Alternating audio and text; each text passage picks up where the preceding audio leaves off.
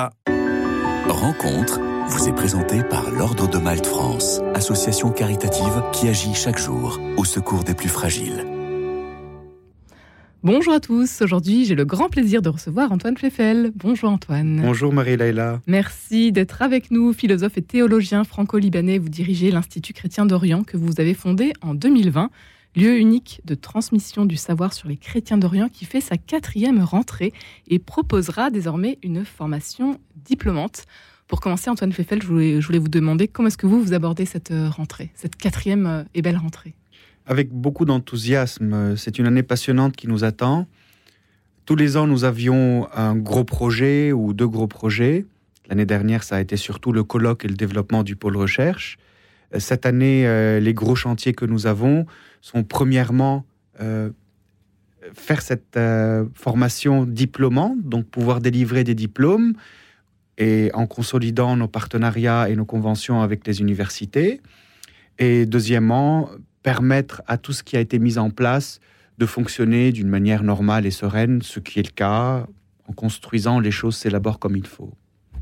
Pourquoi, peut-être pour revenir un peu sur l'intuition de l'Institut, pourquoi un, un institut sur les chrétiens d'Orient ? À un niveau personnel, travailler autour de la question des chrétiens d'Orient est un projet que j'ai depuis très longtemps, depuis que j'ai fait ma thèse de théologie, qui portait sur la théologie contextuelle arabe, donc en Orient.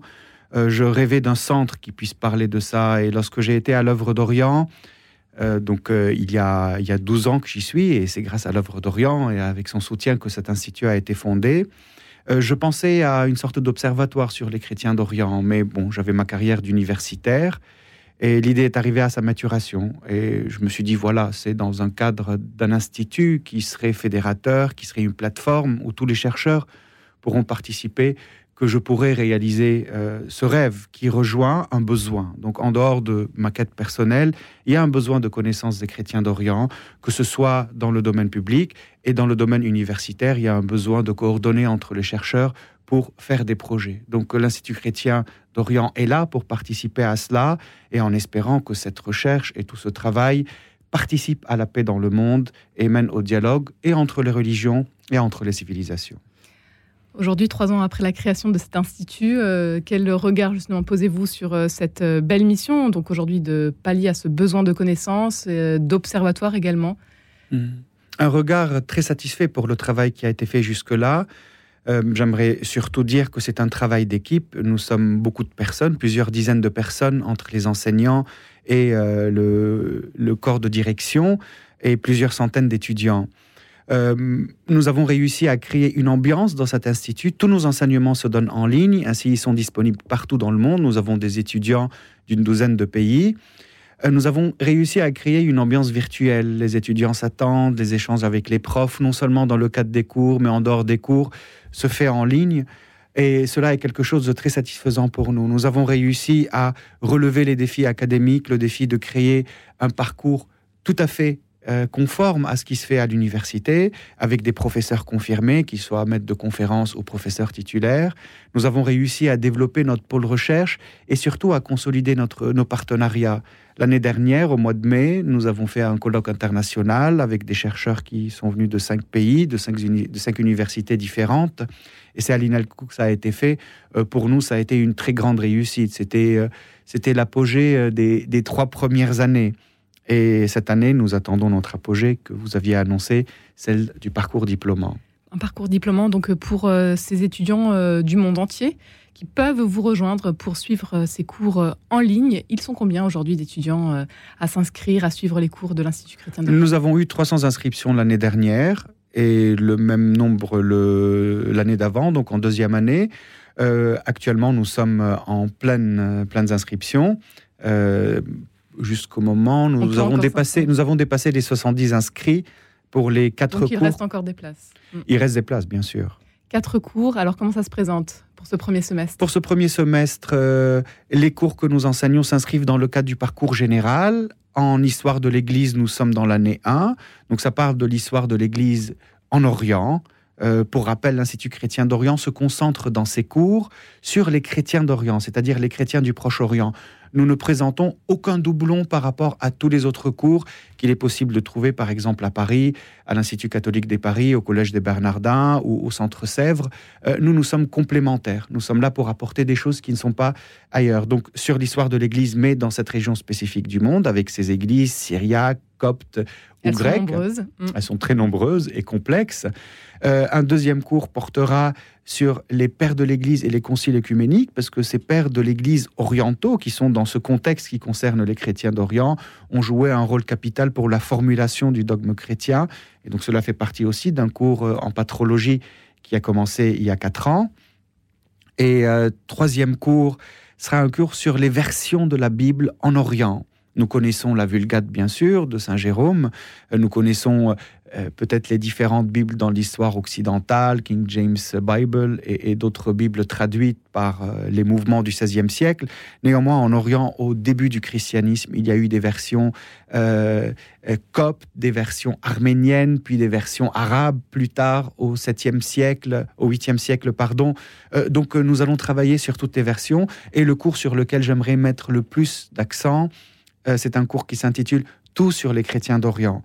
C'est la boîte à outils. Ça, c'est une nouveauté, donc, c'est, cette c'est une nouveauté, c'est une demande des étudiants. Ça fait deux ans qu'ils nous le mmh. disent. Euh, c'est le sacrement de l'initiation, si vous voulez. Dans ce cours, vous prenez tous les éléments clés dont vous avez besoin pour faire le parcours. Notre parcours est un parcours pluridisciplinaire. Et ce cours a plusieurs voies. Nous sommes quatre ou cinq enseignants à le donner. Chacun enseigne sa spécialisation, et donc une branche de ce qu'on enseigne. Il y aura un cours sur la géopolitique, un cours sur les pères de l'Église, un cours sur la liturgie, un cours sur l'œcuménisme, un cours sur le dialogue interreligieux ou islamo-chrétien, mais d'une manière très pédagogique, en donnant des outils, des concepts, euh, des, des références bibliographiques. Une fois ce cours suivi, ce cours qui est adressé aux personnes qui ne connaissent vraiment rien aux chrétiens d'Orient, euh, les personnes qui ont suivi ce cours pourraient s'inscrire à d'autres cours, tout en sachant à quoi s'attendre. L'Institut chrétien d'Orient fait sa rentrée et il est donc possible encore de s'inscrire avec des tarifs plutôt abordables. Euh, On va les évoquer. Oui, bien sûr. Il y a les frais d'inscription qui s'élèvent à trente euros et le cours, euh, qui dure vingt-quatre heures, douze séances de deux heures, est à cent euros. Voilà, en ligne, tout se fait en ligne. Rendez-vous donc sur le site internet w w w point institut chrétien d'orient point org, chrétien au pluriel. Il est encore possible de s'inscrire. Vous, Antoine Pfeffel, vous êtes donc à la tête de, de cet institut qui fait sa quatrième rentrée. Qu'est-ce que vous attendez, vous, personnellement, de cette rentrée ?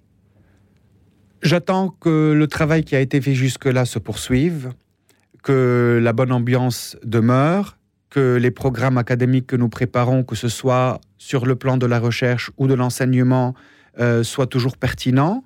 Et ils le sont parce que je fais confiance à notre corps professoral.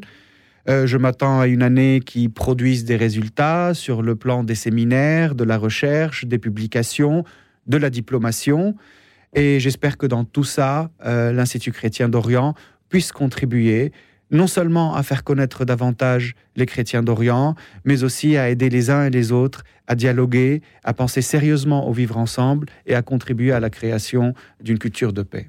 Une culture de paix dont on a bien besoin aujourd'hui. Absolument. Euh, en Orient comme en, en Occident. En Orient comme en Occident. En Orient, où vous étiez euh, encore euh, cet été. Oui, tout à fait, au quelle Liban. Est, euh, quelle est la situation aujourd'hui ? La situation est très compliquée, même si au Liban, on a un peu soufflé, à l'occasion de l'été et du retour de nombre euh, de membres de la diaspora.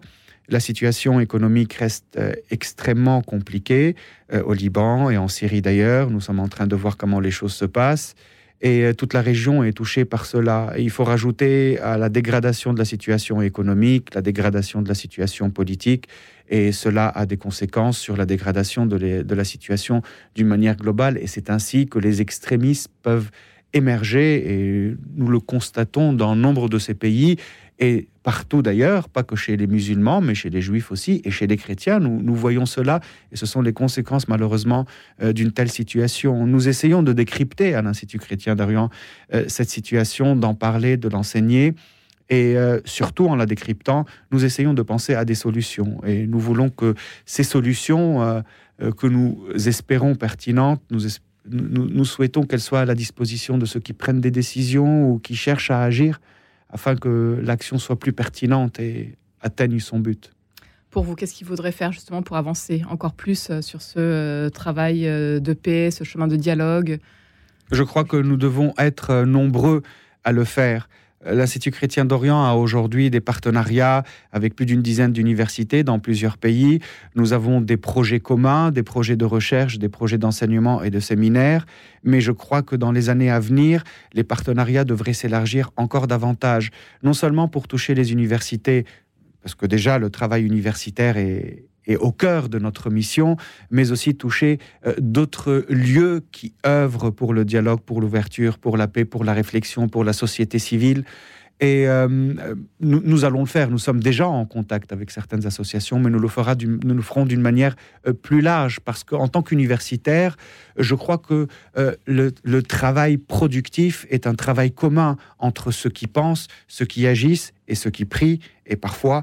c'est la même personne qui fait ces trois choses, et je crois que c'est, c'est une belle vocation à laquelle nous sommes tous appelés. Donc nous essayons de nous inscrire dans ce cadre afin de, d'obtenir cette paix que, je, que l'on espère j'évoque tous. Oui, pour la troisième fois, mais qui est tellement importante. Oui. Et c'est un impératif humain, et pour le chrétien que je suis, c'est un impératif de foi aussi. Antoine Pfeffel, pour terminer, peut-être euh, euh, pourquoi vous rejoindre à l'Institut chrétien d'Orient, pour terminer cette émission ? euh, Parce que c'est très bien. Parce qu'on apprend de très belles choses, euh, mais aussi parce qu'on s'engage personnellement à un niveau intellectuel pour faire une recherche qui non seulement apprend des choses sur ces chrétiens qui sont en Orient, mais qui apprend aussi des choses sur l'Occident, parce que lorsqu'on dit chrétien d'Orient, on est en train de parler d'un Occident qui regarde ces chrétiens, qui les appelle chrétiens d'Orient. Une partie de l'histoire de l'Occident est inscrite en Orient, et vice-versa d'ailleurs. Donc on apprend des choses sur soi, euh, sur les autres, et euh, si on veut aller plus loin, ce qu'on a appris, on le met dans son cœur, et il peut être très important pour des actions qu'on souhaite faire, mais aussi pour un chemin intérieur, parce que dans notre institut, on ne fait pas que de la géopolitique et de l'histoire, on fait aussi de la spiritualité, de la liturgie et des pères de l'Église. Cet enseignement compte atteindre l'action, mais compte aussi atteindre le cœur des uns et des autres. Un grand merci Antoine Pfeffel d'avoir été avec nous aujourd'hui. Je rappelle que vous êtes le directeur de l'Institut chrétien d'Orient. Merci beaucoup. Rencontre vous a été présenté par l'Ordre de Malte France, association caritative qui agit chaque jour au secours des plus fragiles.